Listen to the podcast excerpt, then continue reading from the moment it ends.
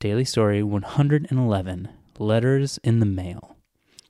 On Monday, she came home and opened the mailbox full of excitement. It held many letters, but not the one she wanted. On Tuesday, she opened the mailbox with cautious optimism. No letters at all this time, not even junk mail. On Wednesday, again, did she move briskly and directly to her mailbox. It was stuffed to the gills with magazines, letters, and small packages. Quite a few even addressed to her. It did not contain the letter she was waiting for. On Thursday, hope renewed, she checked again. Her father told her he hoped the letter would come soon. He always enjoyed bringing in the mail. Alas, the letter was not there.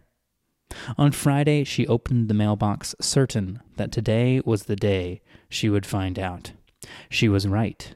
There, behind her mom's National Geographic, was the letter from the university. Her first choice school.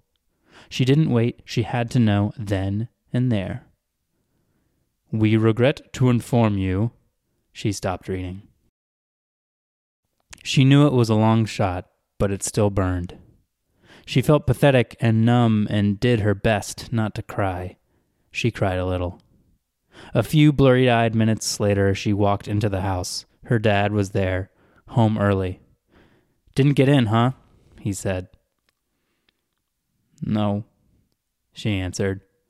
Rejection stings, doesn't it? he asked. Yes, she replied. He looked at her and asked, Are you defeated? The question caught her off guard, but she, after a moment's consideration, answered, No. That night, she deleted the university's bookmark from her favorites list on her computer. She awaited the letters from the three other schools.